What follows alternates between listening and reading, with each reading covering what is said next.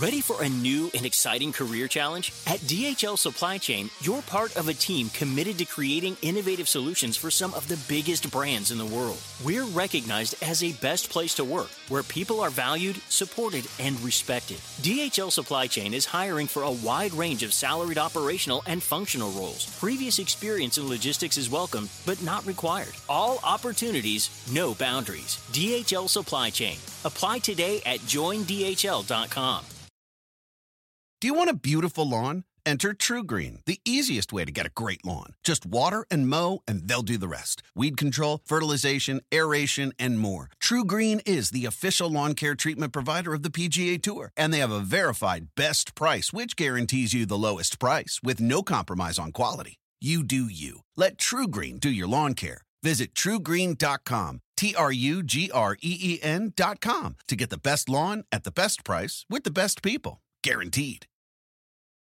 Hello and welcome to Sunday Night Conversations. I'm your host, Michael Patrick Rooney. Tonight's show brought to us by D1Baseball.com. I want to say thanks to our, our presenting sponsor, that is Netting Pros. Netting Pros specializes in the design, fabrication, and installation of custom netting and padding for college baseball programs all around the country. Next time your field or facility needs something new, whether that's netting, wall padding, L screens, or ball carts, make sure you check out our friends at Netting Pros.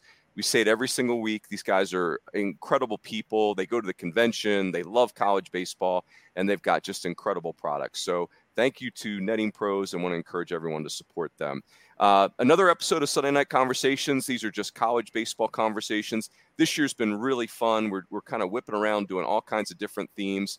Um, you know, traditionally, this show, we've talked to a lot of assistant coaches. This year, we've mixed in some head coaches. We had very uh, very New Jersey-ish last week with Barry Davis of Rider, the good doctor, and John Yurkow of uh, Penn. That was super fun. So tonight, my guest, you see Matt Hobbs of Arkansas, Chuck Jeroloman of Florida. So here's the deal, fellas. I, I thought you guys would be really fun to have on the show for many reasons. Uh, one is because you guys were co-champs of the SEC last year, which was super awesome. Um, and obviously, you guys have been around the league. Chuck, you played in the league, and now you're coaching the league. You know, Matt, you've been in the league. Um, and, and, obviously, you guys are two of the more high-profile programs in the country. So really excited for this. So let's do. Let's just jump in. So what I, Matt, uh, Coach Hobbs, you're starting us. What I'd like you to do is just kind of like bullet point your resume for us. So like, where'd you grow up? Where'd you play in uh, college? Where? You, give us your coaching stops. So I played. I grew up in Southern California. So I've been on the. I was on the West Coast pretty much my whole life until I went to play college baseball. I played at the University of Missouri and then from there, I went back to Southern California and coached. My first coaching job was Chapman University in Orange County. I was a Division three coach uh, for one year, and then I coached for the Santa Barbara Foresters in the college summer league that summer. And then I got the pitching coach job at uh, Santa Barbara City College next. I was there for three years and then I went to UC San Diego. So then I was at the Division two level, and I coached there for three years, I think, three or four. And then my first Division one job was the University of San Francisco. I was there for a year, ten months, and then the university. I got back to the University of Missouri. I was there for four years, four years with Coach mm-hmm. Jamieson, and then I went to Wake Forest with uh, with Coach Walter, and I was there for four years, I believe, and then this is year six with uh, with the Razorbacks here and Coach Van Horn. Mm, that's awesome. Hey, so tell me about going from SoCal to Mizzou. Were there was Coach Jay and that staff recruiting a bunch of California kids at the time, or and what assistant kind of pulled that off? How'd you get from SoCal to Mizzou? Chal Fanning was the pitching coach, who's from so coach yeah Fanning. Yes. Yeah, yeah, yeah, yeah. I'm sure you know him. Um, but he was there, and he was from San Luis Obispo originally and he was out scouting a high school all star game. And I was uncommitted at the time after my senior year of, of high school. So, like kids out there, it can still happen. You can still play Division One baseball if you're not committed really early. And I committed like a month later to Missouri. So I was I was uncommitted until the middle of the like in the, in the summer of going into my freshman year of college. Um, but he saw me pitch just kind of randomly, and I ended up going. I went on a visit and I didn't know anything about Missouri other than it was in the Big 12. I kind of knew what the Big 12 was at that time in my life, and I thought that that was like the best thing in the world to get to go play like big time college baseball. So that's how I, I ended up there, just kind of by accident.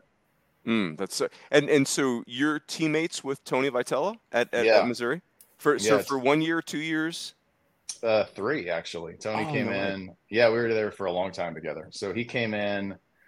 He was like he had a long journey to Missouri too. Like I think he had been at a couple different spots and then ended up with us after during my sophomore year. So my sophomore, my junior, and my senior year, we were there together. And then he stayed to coach. We kind of, I think we all kind of all knew he was going to be a coach. His dad is a big time coach and was a big time coach in St. Louis, um, and we kind of all knew he was going to end up getting into coaching. And yeah, he was. He's like the best teammate of all time. Um, like what you see on the field now with like how fire and intense he is. That's how he was as a player, and he was like the greatest teammate ever. It was it was awesome getting to coach, getting to play with him, um, and obviously now getting to just you know you're in the same kind of coaching fraternity, even though you know he's head coach, I'm an assistant, but you know the guy's awesome. Oh, awesome! He, his his GIF. Uh, I have his GIF saved on my phone. It's a, it's a it's a favorite go to when he's coming out of the dugout with the shades. It's like on the twenty to eighty scale. It's like a hundred cool it is, you know, and he is. College, yes, he's so the great. cool. He's the coolest guy in college baseball, right? Oh, yeah, effortless. Yeah, he's like the Mike Trout of college baseball coach. The coolness. best. What yeah. a what a good dude. Yes. Hey, how about so? Uh, Coach Hobbs, your last year at Wake Forest was that the Game Three Super Regional in Gainesville, um, and then your next year was in was in Fayetteville. I was there one year after that, so we we played the Super Regional in seventeen and then I was there in 18, and then my first in November of yeah the next November of the next year is when I I think Wes took the Twins job in like late October, and then I came in after um, you know after fall ball was over and everything in November. So I was there I was there one more season after the 2017 Super Regional at Florida, which was an absolute battle. Yeah, like like it was wasn't it a one run game in Game Three of the Super Regional, something along those lines? Yeah, we uh they beat us like one nothing in game one. We walked them off in game two.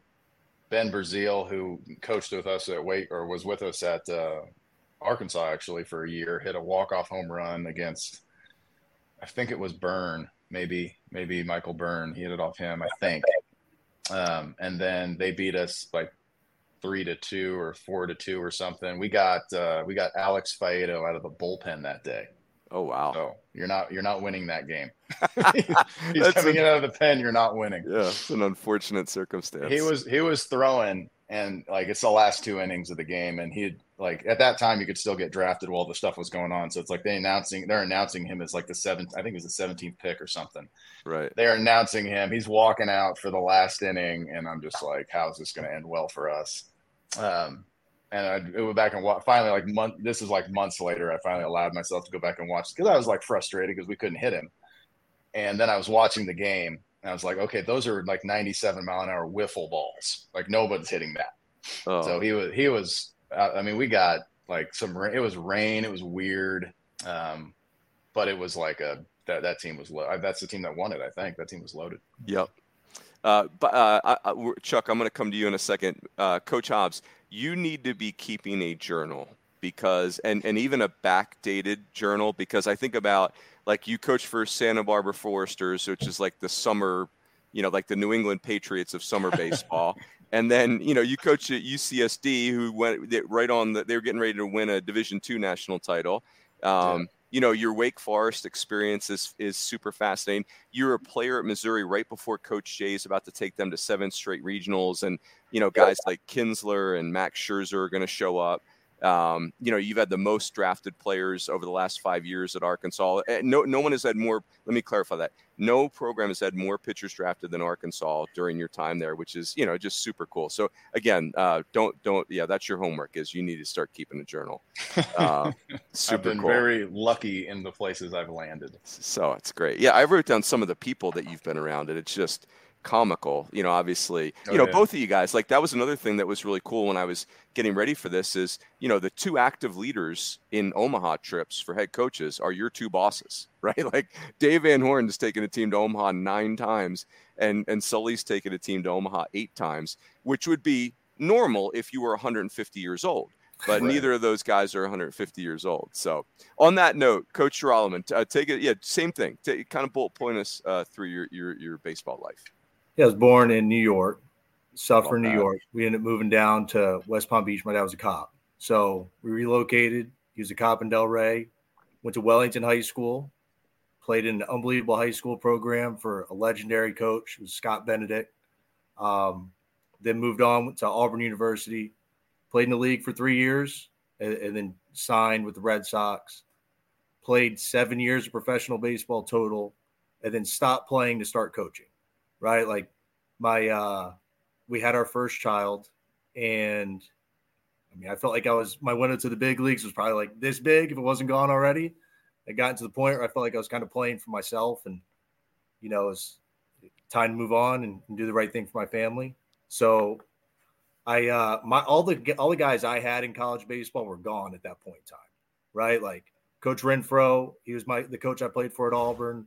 He was now AD at a high school in Birmingham, right? And I reached out to Chris Finwood, who is our assistant. He's honestly the reason why I started coaching was because my time with him at Auburn, he had such an impact on me.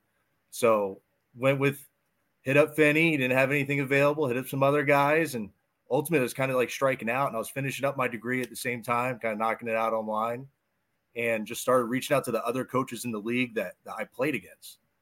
And I, it's crazy, but Corbs is the reason why I got my first job Wow. right? So I emailed him and a bunch of other guys, and he said, I don't have anything available, but I think Schloss might have something coming available. And it ended up working out to where I start off in Fort Worth, Texas, which had never really been anywhere by there at all, with uh with a wife who had to find a job and and a new baby and no help at all and not making a ton of money, coaching catchers, which I didn't have a whole lot of information on. Right. So I was calling my brother who who caught for for a while and I'm getting to the big leagues for for I think it was six weeks the Blue Jays, and then that that position kind of grew for for two years and learned a lot from Schloss and Tony and Los and Mazey and all those guys out there. Then coached at Jacksonville University, you know, as a recruiting coordinator there for four years. Worked for Tim Montez, and then that transition to Chris Hayes. Really good people, man. And got back to Florida, and then moved to South Florida and worked with Billy Mohl for two years until ultimately ended up here at Florida. Tim Montez, that's a name I didn't even think of. We, was going to come up tonight. Love Coach Montez. He's out in Arizona now. Awesome. All right, so two follow up questions for you, Chuck. Um, who were the who were like the big time players in the SEC? You because your SEC years were like 2002 to 2004. Is that right? Yeah. Yeah. So you just missed Chris Burke. Who was who were who were like the dudes in the league besides Well, yourself? I'll never forget the first SEC at bats I had were against Joe Blanton. Right. So I uh is at home against Kentucky oh, and Coach Renfroe, love him to death. He made me take a strike. Like I was a freshman hitting down in the lineup. I definitely wasn't ready for it. Um, took a heater down the middle, got a hammer for a called strike, chase a break ball dirt. Three pitches, smell you. Next at bat, he probably was going to give me the take sign, so I didn't really look. Ended up getting a fastball early and, and was able to catch a barrel. Um, but that was the introduction to SEC play, man, was Joe Blanton. So I'll never forget that one. oh man. How about position players? Who were prominent position players in the league at that time? I mean, Laporta had a really good year with my brother, Oh, that's right. right? He had he had a really good year. Um, gosh, man. I mean, Drew Meyer had a really good year at South Carolina. The shortstop played really well. Oh, I mean, good OJ, player. Ver- his kind of coming out party was against us his freshman year. We didn't really know who he was up to that point, but Ole Miss had Stephen Head, you know, a two way guy who's had huge power. I think he's a scout now, but Ole Miss was never really good too. then. uh, Maholm and Papelbon. Maholm was starting on Friday, and Papelbon was coming out of the pen and closing at Mississippi State. And every time we went to Mississippi State back then, it was Super Bulldog weekend. So you look at 12, 14,000, how many they could pack into the old stadium back then. Gosh, that's crazy. And that and that's that's an SEC that existed without Vandy really being a factor. Like Corbs was literally just kicking it off there. Yeah, they became a factor a little bit that first year. Mm-hmm. You know, they, they went from just having sours and they, they would kind of win that game, or you definitely fight them through that game to, I mean, they were kind of fighting the whole way through every single weekend then. Yep. Oh, that's so good. Um, and then uh, okay, so you you did it really quickly. Here's my other follow up question. I want you to repeat that 2012 2013 TCU coaching staff because that's also an all star cast. Yeah, for sure. So Jim Schlossnagle was our head coach. My first, the first two assistants were Tony V and Randy Mazey, right? And Mays was doing everything on the field. It was unbelievable, man. And then uh, Mays took the head job at West Virginia, and then Saarloos ended up coming in to be the pitching coach then. So wow. and then Elander was our catcher. He was actually the first player I think I coached in college because that was the, the only position I coached right away. So great. Well, as we said before we hit record, Tony Vitello is the Kevin Bacon of this podcast tonight. He is the Kevin Bacon of this episode. So, all right. So I think we're going to be very SEC centric tonight, which is, you know, I think that makes a ton of sense because um, that, you know, the SEC really is the center of the universe in college baseball. So, and and Chuck, you could take this as a player, or you could take this as a coach. And and Coach Hobbs, you you obviously are going to do this. Well, no, you could do it. You know, you play in the Big Twelve, so you have to do this as a coach. So yes. so what I want you to do is your first like big road trip in the SEC. And, and, what I'm going for is like the crowds are one of the things that make the SEC so spectacular. So what's what's maybe the first road trip or your first memorable road trip where you're like, okay, this is this is something unique. Go ahead, Coach Hobbs. Um, I think I'll do it about our own fans. Like the oh, first time I, I knew that I was like, this is a little bit different than I was expecting we played our it was i think it was like our second weekend maybe my first year coaching in 19 we went to usc to go play a weekend series in southern california and you show up to the games and there's like a few there's some there's some arkansas people there um, but you know you, you i assume there'd just be like a ton of usc people and it'd be you know you know a, a hostile road environment and i looked up in the stands in the bottom of the first, top or bottom of the first. I don't really remember. They're calling the Hogs, and there's like no USC fans, and the whole thing's Arkansas. Oh my gosh! I was like, this is like way different than what I was expecting to get. I, I figured I knew we had big crowds at home, but we're on the road in Southern California, and it's like three to one Arkansas fans. And there was and there was a decent amount of USC fans too, but it was like you looked up and it was just Arkansas everywhere. And that was like the first time I remember sitting there like, okay, like this is for real. This is a ser- this is very serious here. That's awesome. What do, oh, what's the loudest you've ever heard Baum-Walker? Like for me, I just now I don't know if loud because I'm watching it on TV, but like some of the bigger games when Kevin Kopps came in, like it like yeah. Baum-Walker felt like a cathedral. It felt like a like a not a place on earth. But it, what's the loudest you've ever heard it? Uh, two different times. One was so in the 21 season. This is the COVID, like the the attendance was weird because of the COVID stuff. And the first time we had full attendance was against Florida, the last weekend of the season. And Casey Opitz hit a ball into the gap that split their outfield and ended up on third base. And it was like, if we hit a sac fly here, we're going to win the SEC. And the place was like, is like deafeningly loud. That was the, that was the loudest I'd ever heard it. Um, and then Charlie Welch pinch hit against Nebraska in the regional the same year, and we had Kevin in the game. So I mean, it's a, they're not scoring. The game's over if we can just you know get three more outs. And Charlie comes up and hits a three-run home run, I think, three-run homer that just put the absolute like nail in the coffin. And that place is it was like deafening. It, it was like the water in the cup of water I had was like shaking. Oh, that's so great. Charlie Welch, I, I, want to give Cooper Fouts a shout out right now, who's at La Tech. And uh, Coach Fouts said he was at Pepperdine when Charlie yeah. Welch was a freshman. And I remember calling him in the fall. He's like, I love Charlie Welch. I think he's going to be a great player. And then he was super anonymous for a couple years. And then obviously not anonymous for the Hogs. He was a great role player for you guys, it seemed. He's a really good story, man. It was like, I think Nate called him and he's like, he's on his way to go to a junior college and we were we had just lost two catchers because this is like the first maybe the first year of the transfer portal and we grabbed two catchers because we thought Opitz was going to sign. And then he came back, and both guys signed on us.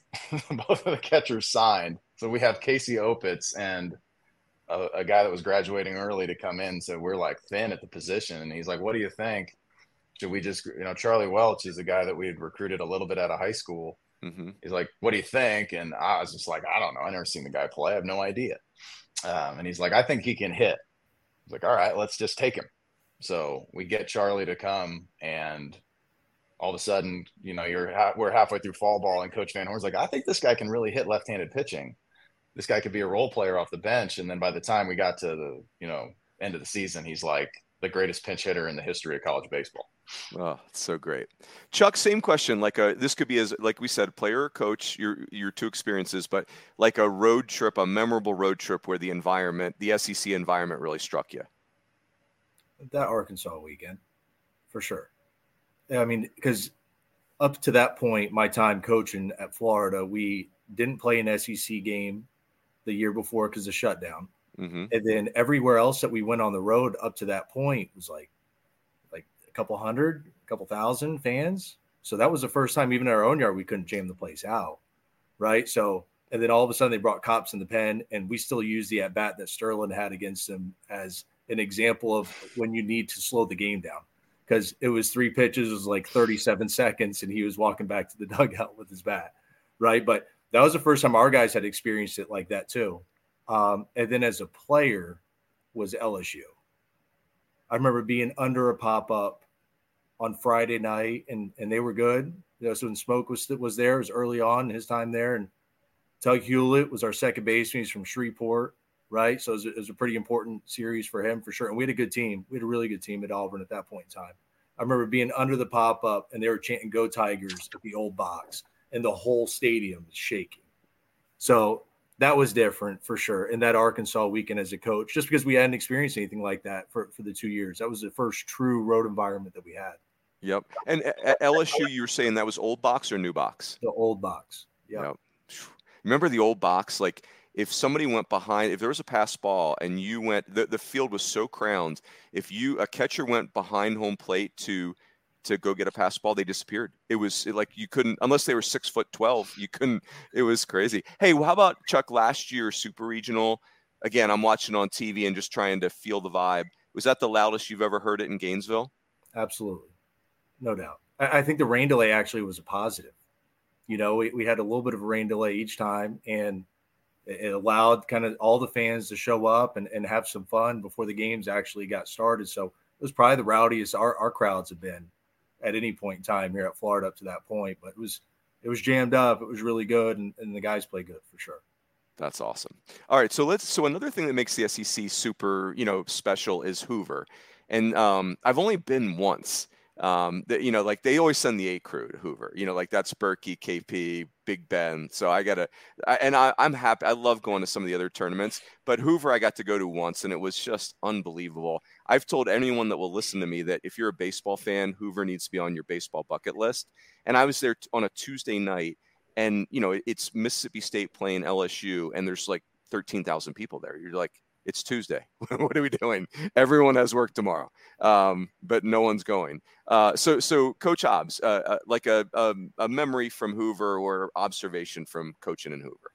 Uh, I think Hoover's like the coolest week. It's really cool when you kind of know what you're going to do the next week.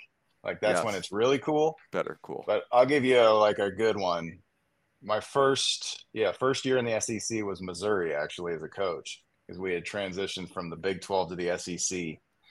And we go play Mississippi State in the first round of the tournament. I think this might have been the year they went to the final week final series against UCLA, maybe 2013. Yeah, I I think so. I think that's what it was. And this is when I knew like your SEC baseball just a little bit different than what I was expecting to get into when I came in from Missouri and from the Big 12. And nothing nothing against Big 12. Big 12's great. But we go in and play, and we have to win because we barely got into the tournament.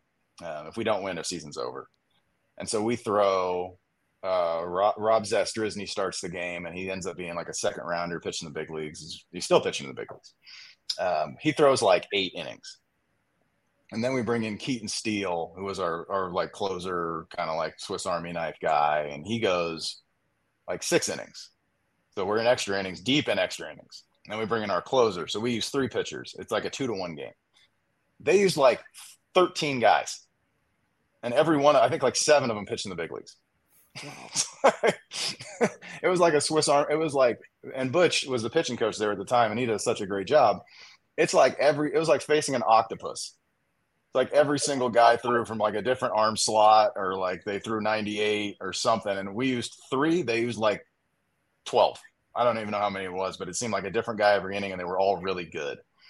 Uh, that was that's like my first Hoover memory where I was like, we have got to get better quickly oh gosh, yeah, and, and they were on their way to the finals of the. Yeah, they were really they were loaded. I mean, they were really they're good every year, but they were really yeah. really good that year. And I just remember sitting there on the way back home on the bus, like, God, man, we got a long way to go. Yeah, Frazier. Uh, I I always want to call him Todd Frazier. It's not Todd Frazier, but um, the Frazier, he's still in the big leagues, and yeah. Wes Rea was on that team. And I can't think of the big closer. He had big hair. He looked like Duck Dynasty, Older. but Holder, Jonathan Holder. Goodness. I think Renfroe was on that team too. That's right. He absolutely was. Holy heck. Oh man. Uh, Chuck, how about you, as a player or a coach, or both? Hoover. As a coach, I think it was the championship we played against Tennessee. They were really good, right? The flyover before the game is is way different, you know. But the environment, the whole week is it's really cool. You know, there's players hanging out, watching other teams you know, hanging out in the hotels. You see everybody in the league, I swear, in the lobby of the Wynfrey, right? And eh, guys go and lift with other guys. It's really cool, man. It's a really cool environment. But the flyover before the Tennessee game was way different. That's when we threw Carsten Finnvold, who had logged probably like five or six innings the entire year up to that point.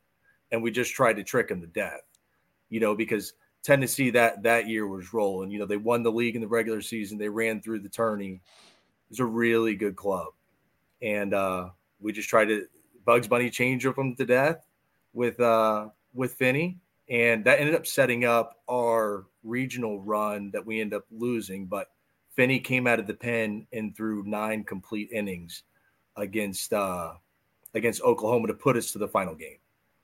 But real change. It was dad pitching the big leagues. Gar Carsten's dad did, but mm-hmm. that was it was different, man, for sure. That's so good. I, I the one trip I got to make to Hoover, I remember checking into the whatever the ESPN hotel was. Is that resort that's right there? It's, I mean, you know, it's the nicest hotel you've ever stayed at.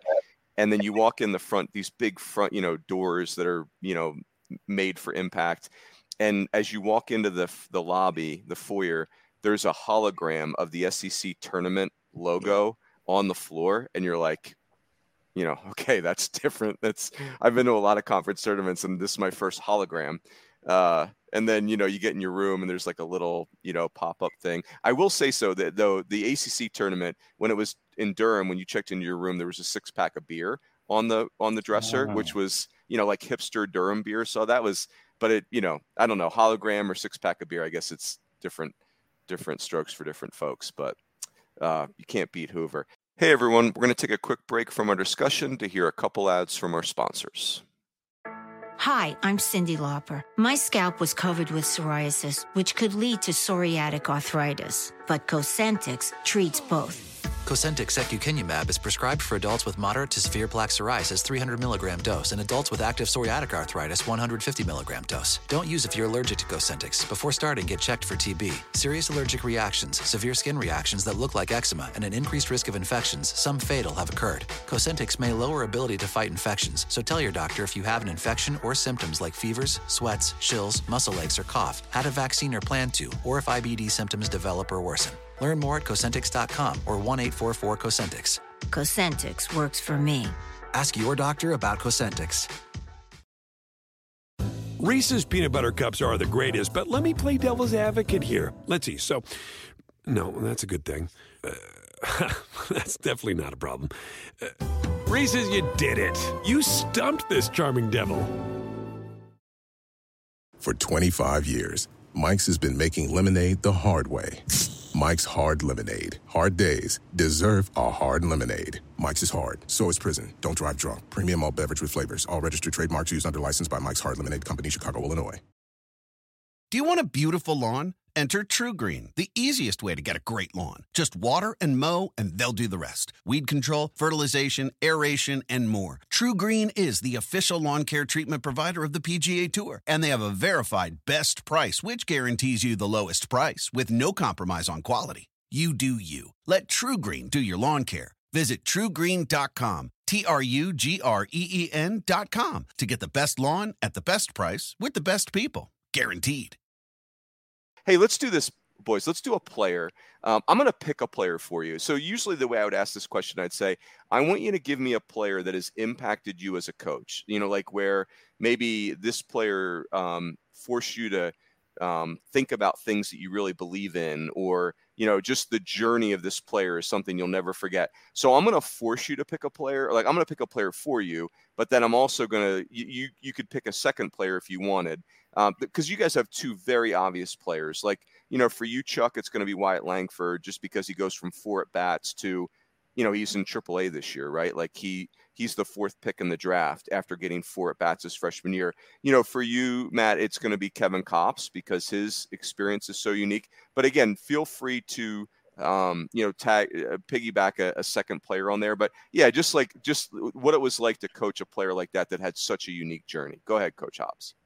Uh, Kevin's is, I mean, pretty well documented, but an unbelievable story just because of where he had to come from, coming from you know, an injury, coming from a walk on to an injury to, you know, being okay, then relative obscurity to the Golden Spikes Award. I mean, I don't know that that's a, that's like a movie script. Um, it is, and honestly, like somebody should I don't know that anyone would be interested in college, like a movie about, like somebody should do something about that. I yeah, mean, SEC like, storied. What are we doing? What are we? Are we like, maybe they're waiting for him to get to the big leagues or something. It'll be. It's one of the great stories of all time. If you just really dig your teeth into it, it's an unbelievable story. I actually just saw him. I was at a wedding for one of our other players. I was just with him two nights ago. Um, but like, he changed. He he made me believe. I think that's like I don't know if that sounds hokey or not, but like, I'll never say that someone can't do it again, right. ever because there was plenty of times in 2020 where I was like, oh my gosh, Kevin, you know, what are we doing here?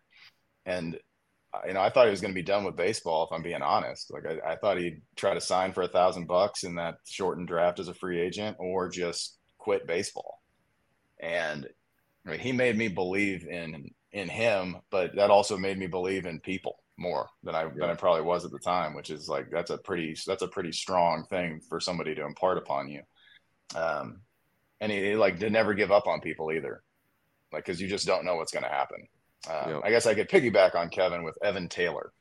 Ooh. Evan is a, you know, he's in his fourth year with us in 2022, the year, uh, the Omaha year, the last time we went. And for three years, totally, I think he threw a total of like 10 innings. And it was, it wasn't the same situation as Kevin, but there was parallels to it where Evan was up and down, threw hard but couldn't throw strikes, and then you know changed his arm angle and went away to summer ball and was on the verge of getting cut like every week. it seemed like, and he just persevered, man. And and I don't think that Evan happens if it wasn't for Kevin. I guess right. like Kevin doing what he did, like made us all believe like this could happen. And then Evan Taylor kind of does. It wasn't the same, but something similar to it the next year and ends up being like an eighth or ninth round draft pick. And he was an all star in single A this year. And he's in the Arizona Fall League right now. Like That's this awesome. guy, this guy was going to be cut from the team on multiple occasions. And he just kept on, he just kept his head down and worked. And it changes you as a coach when you start to see that it's okay to have belief in people that maybe you look at and you think they probably can't do it. Right. But they don't stop and they don't quit and there's just there's no there's nothing but fight in those guys. And it might not look like it every day but when you look at the totality of both careers at, at the university of arkansas fighters just yep. absolute fighters. And you know, like kevin's in aaa right now with the padres and like i said evan's in the fall league. And these are guys that were done like dead and buried on the cutting room floor. Like you weren't gonna see you weren't never gonna hear from them again. And you know i hope they both play in the big leagues and have 15 year careers but what they've had to go through and what they've had to do to get to where they are is going to make them successful for for as long as they're as long as they're around they're going to be successful at something and yeah. yeah i think a good way to say it is they just change your perspective on on people but they also change your perspective as a coach. Yeah. Hey, let me ask a follow up uh, question on on Kevin Kopps because you know it is like he literally is asking you guys if he should go get a regular job, and then like 10 months later, he's the best. He's literally given the Heisman Trophy for college baseball. Was yeah. there like an inner squad that fall where like he just mauls your hitters and you guys are like, okay? Or, or was it more gradual? Like he's, yeah, was, was, was there like an inner squad where it's like, holy heck, like the, no yeah. one is making contact? Or was it more gradual that fall of 2020? So it was both. It was really gradual, and uh, as the pitching people, you know, we're looking at every, you know, we're looking at what we look at. We're looking at the numbers. We're looking at the TrackMan stuff. We're looking at video. We're looking at everything that we can to try to help the guys get better. And as long along the way, you're looking at like, wow, Kevin just this is way different than what he was a year ago, or even at, when he was at his best in 19.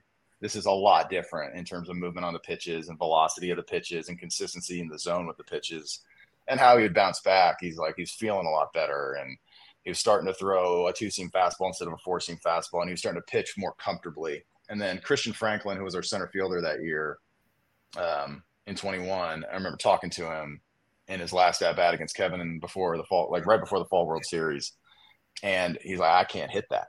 And I was like, "What? Can't hit what?" And he's like, "That cut, that that slider thing he throws. I, I can't hit it. I can't see it." And I just remember thinking like Christian Franklin is a really good player.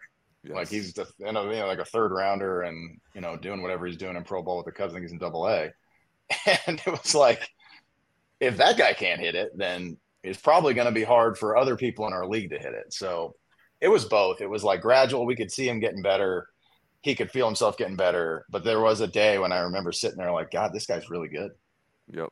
Oh, that's awesome. All right, so Chuck, it's to be same drill. So you're to start with Wyatt, go wherever you want. And again, just for context, like Wyatt Langford's like, you know, he's he got to AAA in five minutes, and he, you know, if it's a different year, he he's probably SEC Player of the Year and the first pick in the draft and the Golden Spikes Award winner. You know, like just a weird year where you've got Skenes and Crews and Langford. But yeah, you were there the whole time for Wyatt Langford. Love to hear about his journey. Came in as like a corner guy catcher. Um, all four of his at bats his freshman year came from running from the bullpen. Right, so it's like no way, fall down, so get Wyatt. Where it's late in the game. Now the his fall, he had a good fall as a freshman. I mean, I think he probably hit like 240 something, but he started off the fall really good.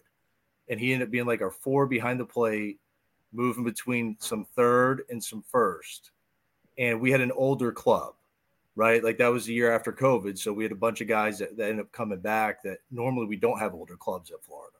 Yep. Right. So it ended up turning into four at bats. He worked like like all the guys do and went off and played in Charlottesville, had a good summer. And then the next year, the beginning of that fall, like Wyatt's starting to come along, and we have no idea where he's going to play. Like literally, we have to find a way to get this dude in the lineup. And we kept saying, you know, he is running good now. He always ran good, but he, he's now running better than good.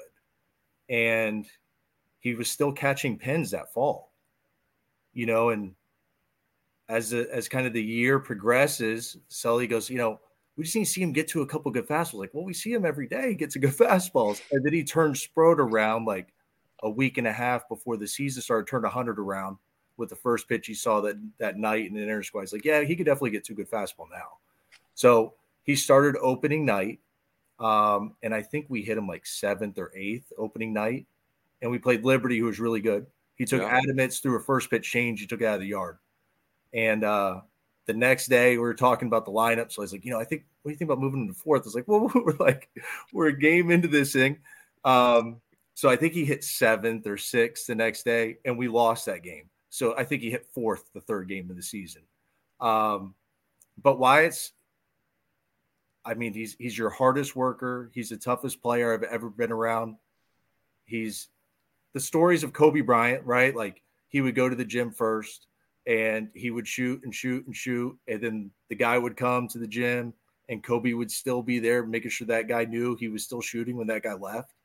Wyatt would hit more in the cage than all of our guys and he'd do it in early work. He would do it before that, and he'd also hit last. So like every day, our early work would finish, and Wyatt jumping in all three cages, and would finish, take three swings before after everybody else was done, and then jump out.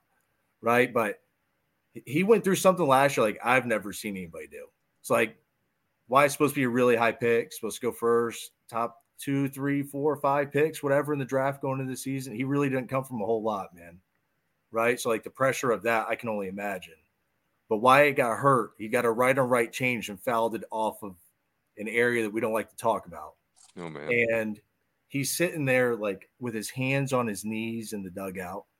Um, is kind of running bow legged out to the outfield. Like, Sully, we need to get him out of the game, man. He is not right. And the doc said he was okay. And then we ended up deciding to take him out um, and find out that he had a, a, pretty significant injury that had to get treated. And he ended up having surgery that night. Um, wow. Does not play opening weekend against Alabama in the league. And then we're practicing Thursday night after we played Florida State at Ole Miss. And he's like jogging and a couple of the players like, you know, he's going to play this weekend. So there's no way. You're like two weeks out. There's no way. Doctor said probably four to six. You know why it's supposed to be a high pick? Usually those guys are. I'm gonna wait till I'm 100. percent I've gotten all my swings in. I'm 100 percent ready to go and put up numbers and, and help our team when I'm 100 percent ready to go. And he DH'd Friday night at, against Ole Miss. I think he ended up going up top. He hit a, hit a bomb to his backside that night, and it just kind of it took him a couple weeks. He didn't slide for a month, right? Like he did not slide feet first until we were at Tennessee, and everybody kind of went crazy. But he's the toughest dude I've ever been around. And when your best player acts that way, I'm, I'm sure Dylan Crews is a really good kid and really good player, but I'm 100% partial to my guy. Yeah. Right? Just seeing the way this guy goes through it every single day. He's on the taxi squad right now for Texas, right? And what he's done to the minor league side. But this dude, what he would show every day, day in and day out, like that's the example that you want for for the rest of your club, right? And he carries on the re- when he says something, everybody follows, right? Like it's easy to say, work hard, it'll end up working out. Like this dude went from four at bats, man, and ended up signing for eight million dollars.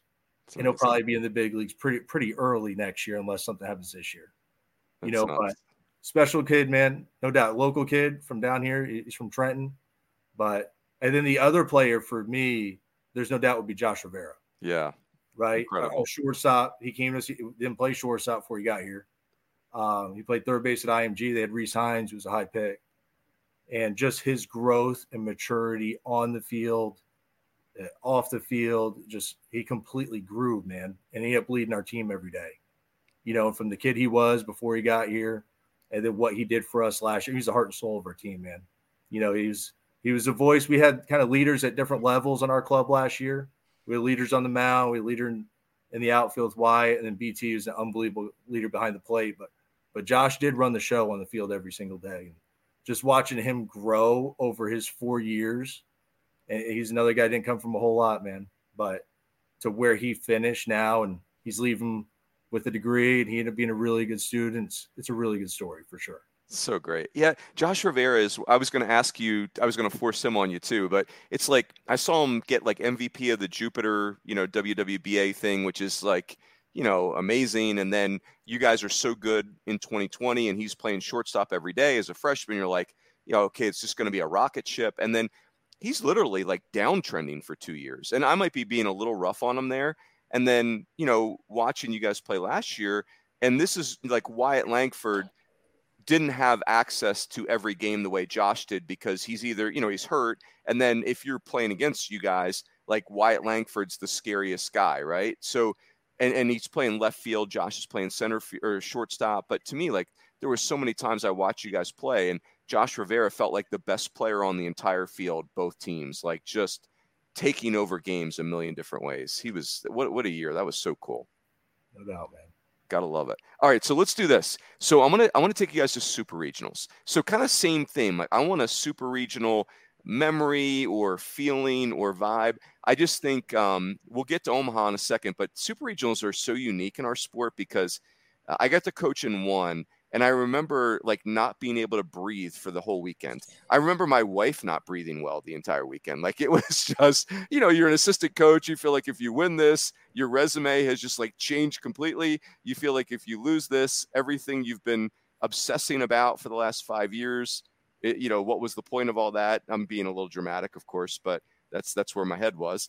Um, so anyway, yeah, just like you know, obviously, Coach Hobbs, you've you've been in a bunch of them. Uh, you know, Chuck, you were in an epic one this year. But any, you go first, Matt. Like like a, a super regional vibe, memory, feeling. Um, the, the the best one I can remember, just like the feeling when you know you're going to win it.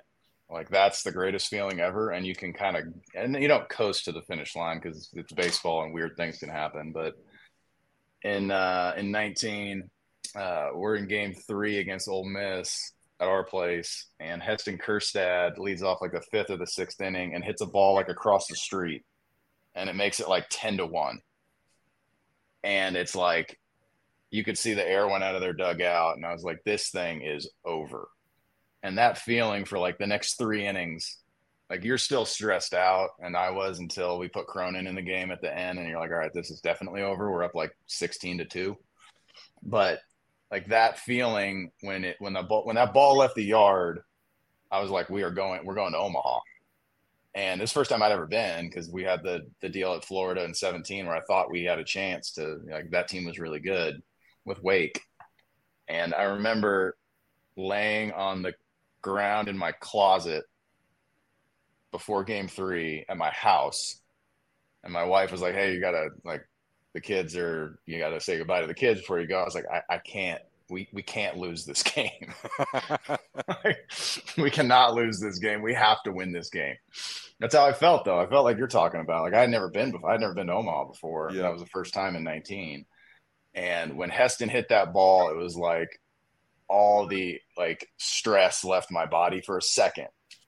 And then it comes back because you're the pitching coach, and you're like, this would be a worse story if this was the most epic failure in, in base, college baseball history. But that was like the greatest feeling. It's the it's it's the greatest feeling that it's. I've never won the College World Series, obviously, uh, but I've been to it and I've won games there. And that feeling when that last out's recorded in the Super Regional is like unmatched because hmm. because you, you it's like no, you don't know who you're playing yet you don't know when you're leaving for Omaha. You don't know anything other than you're going. And like the look on the players' faces and the like being around your staff after it's all over and you did it. It's like that feeling like you cannot beat that. I mean, we had we were eating dinner in in in 22 in Chapel Hill, just the coaches like after the thing was over, we finished so late. It was like there's one thing open and we're just all there with our families and you're just sitting back like this is the greatest thing ever. Mm. It's such a like getting there is so hard. I mean, everybody who's who coaches knows how hard it is, but those feelings, like, I mean, you're asking for like one moment, but like anytime that you the last out is recorded in the super regional, you know you're going. You can't even. I don't know have words to describe it. Yeah, it's because because again, like all of us that have followed college baseball, it's amazing how some of the greatest teams in the history of our sport didn't go. I mean, yeah. like you just run through the list 2008 Arizona State, 2013 yeah. Vandy, you know, your 2021 team, Tennessee's yeah. 2022 team. I mean, just it's um it's remarkable. Chuck, the, same, the other oh, yeah, the other the other side of it is just as like is is like gut like Chuck's been in these too. It's like gut wrenching when you don't oh. go and you think you should. Oh, yeah, that that is like I'll, I'll, be in therapy for life over that. Like goodness. Uh, go ahead, Chuck. Same question. Well, this year was weird, man. Uh, we had a child two days before the Super, so I was watching. It, we scheduled actually the birth of the baby for two different dates. Um, my wife was going to have a uh, a C section, a planned C section on either Monday or Wednesday, depending on how our regional went. And we were hoping we'd roll through the regional, hopefully have a baby on a Monday, and that obviously didn't. That wasn't planned. So Texas Tech ended up beating us. We ended up having to go to five. Um, so the baby was born on Wednesday. So I was watching Synergy that night from the hospital as well as Thursday for practice, and then rolled out with not a ton of sleep uh, for our first super regional on Friday. It was incredible. And then the first at bat of the game, um, McGinnis takes Sproat deep. He hit the ball like 400 feet, 450 feet to left. So it's like this is a wake up call pretty quick. And Sproat was not sharp early on. Took him a little bit to kind of settle in. And once he gets rolling, the he's throwing all four for strikes. Man, it, it, it, can be a freight train at times. And then once we got through the first game, we ended up winning that game. kind of had a feeling that if Hurst could come out quickly, like he has a tendency of being able to, that they were going to have a hard time. You know, I mean, when Waldrep's on, man, and, and the split was going, honestly, it's really hard to handle.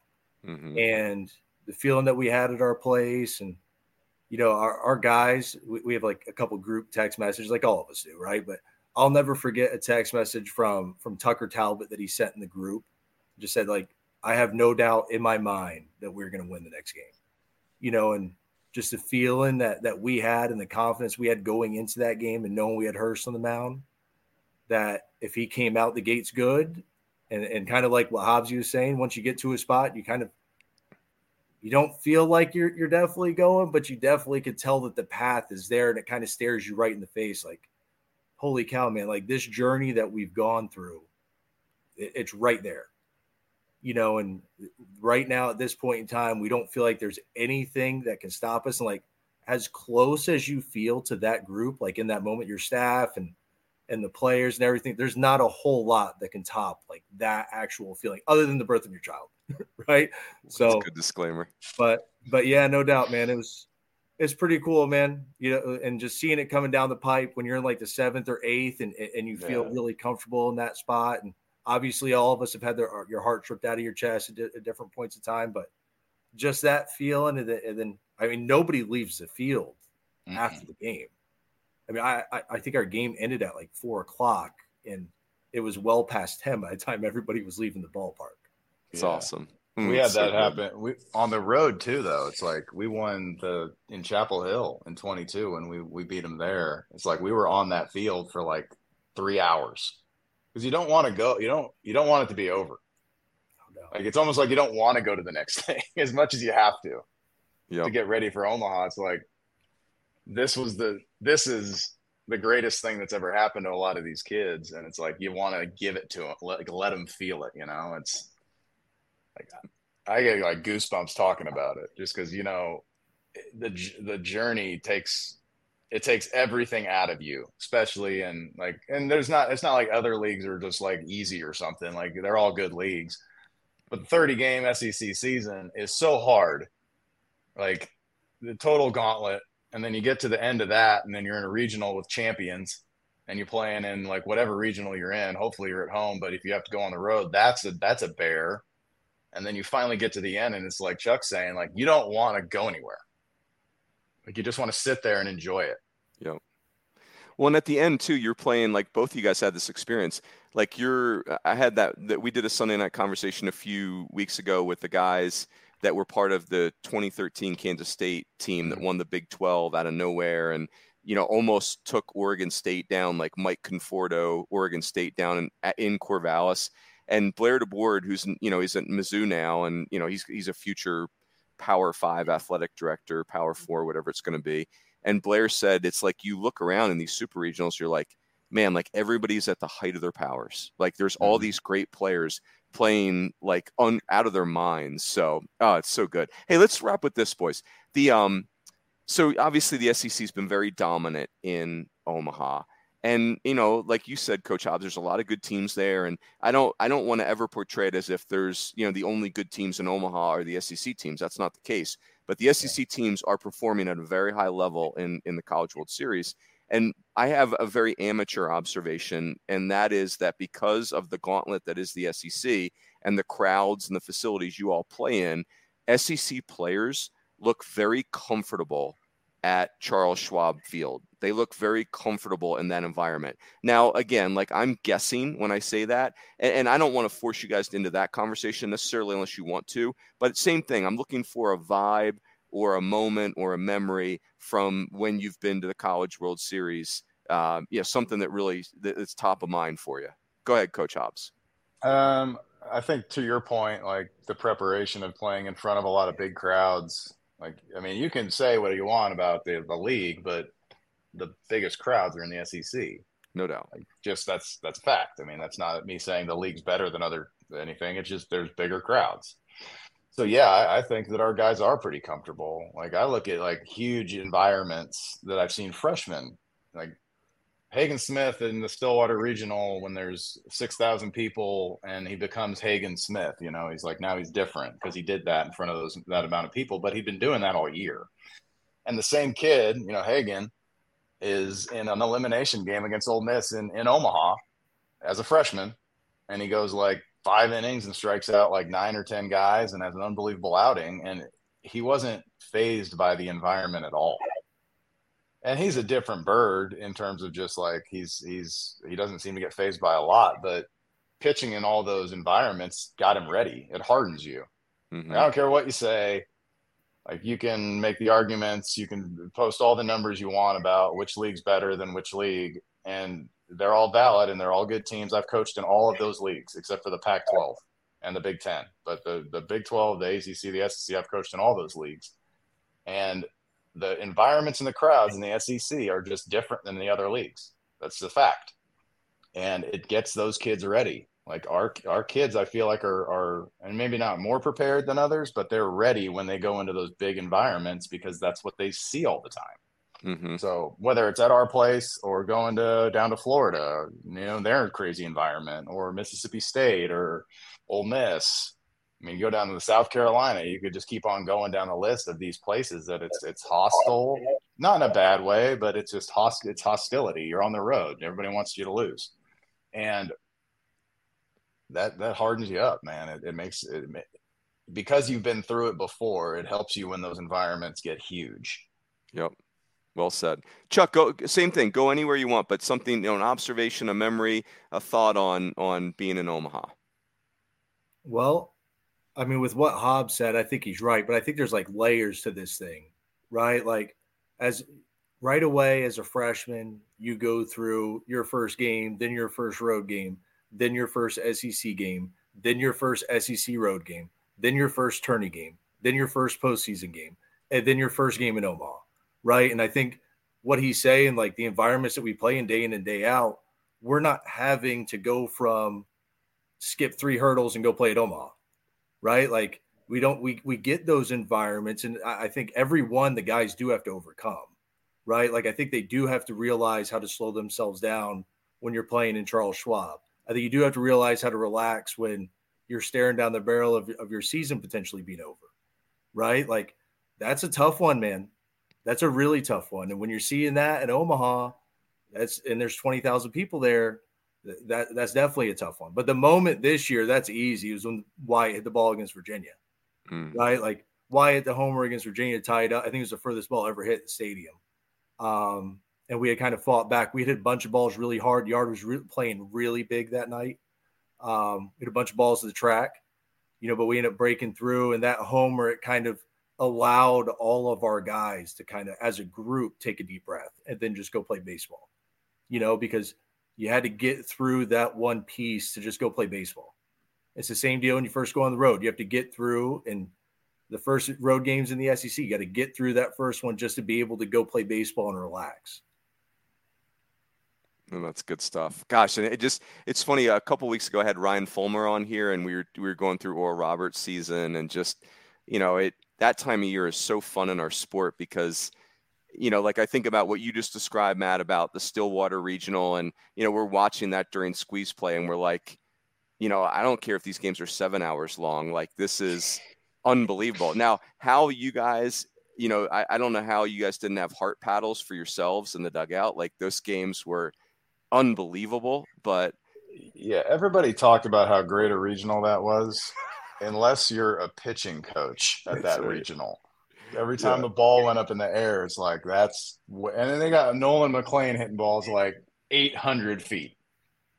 Like I think Riggio went over the batter's eye against us to dead center. It's just like these balls are flying out of this place, and every time a ball went up in the air, it's just like, oh, man. you know, what's going to happen next? Didn't Hagen Smith strike out Roc Riggio at the end of that regional? And like that was one of those all time. That was the moment. Great at bats. It was like yeah. for him, for, for I don't know what it was for them, but I just know that like I was we were in the dugout. Vermillion, Zebulon Vermillion's in the game, and he's throwing strikes. So I'm like, let's stay with him just because he's throwing strikes. They're bound to hit it at somebody. Right. And Coach Van Horn's like, I want Smith right now. And I remember just standing there, and I've told this story to Hagen and all the rest of them too. I was like, I don't know, man. He wasn't really good last time he pitched. but Coach Van Horn, we, we we talked about it in the morning of that day. Like Hagen's got the best stuff on the team. He's going to pitch in a big moment. And Coach Van Horn's like, "Hey, you said it. It's a this is the moment." And I was like, "I guess put him in." oh, that's great. And I think he like hit the first guy in the shin or something, and it didn't start good. And then he's getting this like at bat with Riggio, and it's like six or seven or eight pitch at bat or something. He fouling balls off, and he finally just and it's all fastballs because he, he wasn't he didn't like I, I don't think he trusted his breaking ball at that time. So it's all heaters, and Riggio just been killing us. And he goes top of the zone, fastball up and away to Riggio to punch him out, and it was like the place. Our fans went crazy, and then the air went out of their dugout, and I think we might have doubled in the next inning to score two or something. And it was like, this thing's over.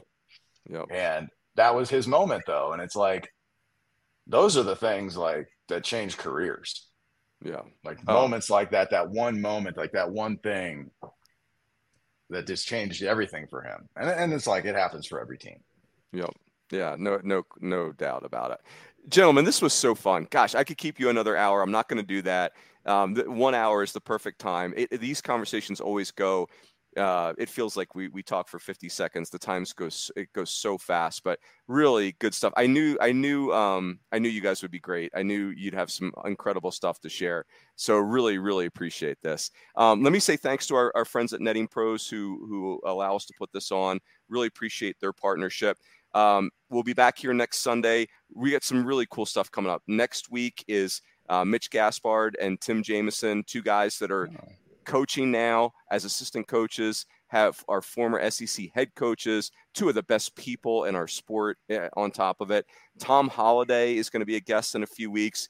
Uh, I'm calling the Hollidays the first family of American baseball right now. You've got Tom took a team to Omaha, Josh took a team to Omaha, Matt made pretty good money in the big leagues. Now, uh, Jackson is the number one prospect in all of baseball. Ethan Holliday is the number one prospect in the class of 2025. So, um, you know, and, and TH was just some old guy from Western PA. And next thing you know, uh, that's a pretty good uh, patriarch. So, anyway, uh, that is it. Everybody have a great week. Uh, we will catch you next time on Sunday Night Conversations, and we will talk to you soon. Take care.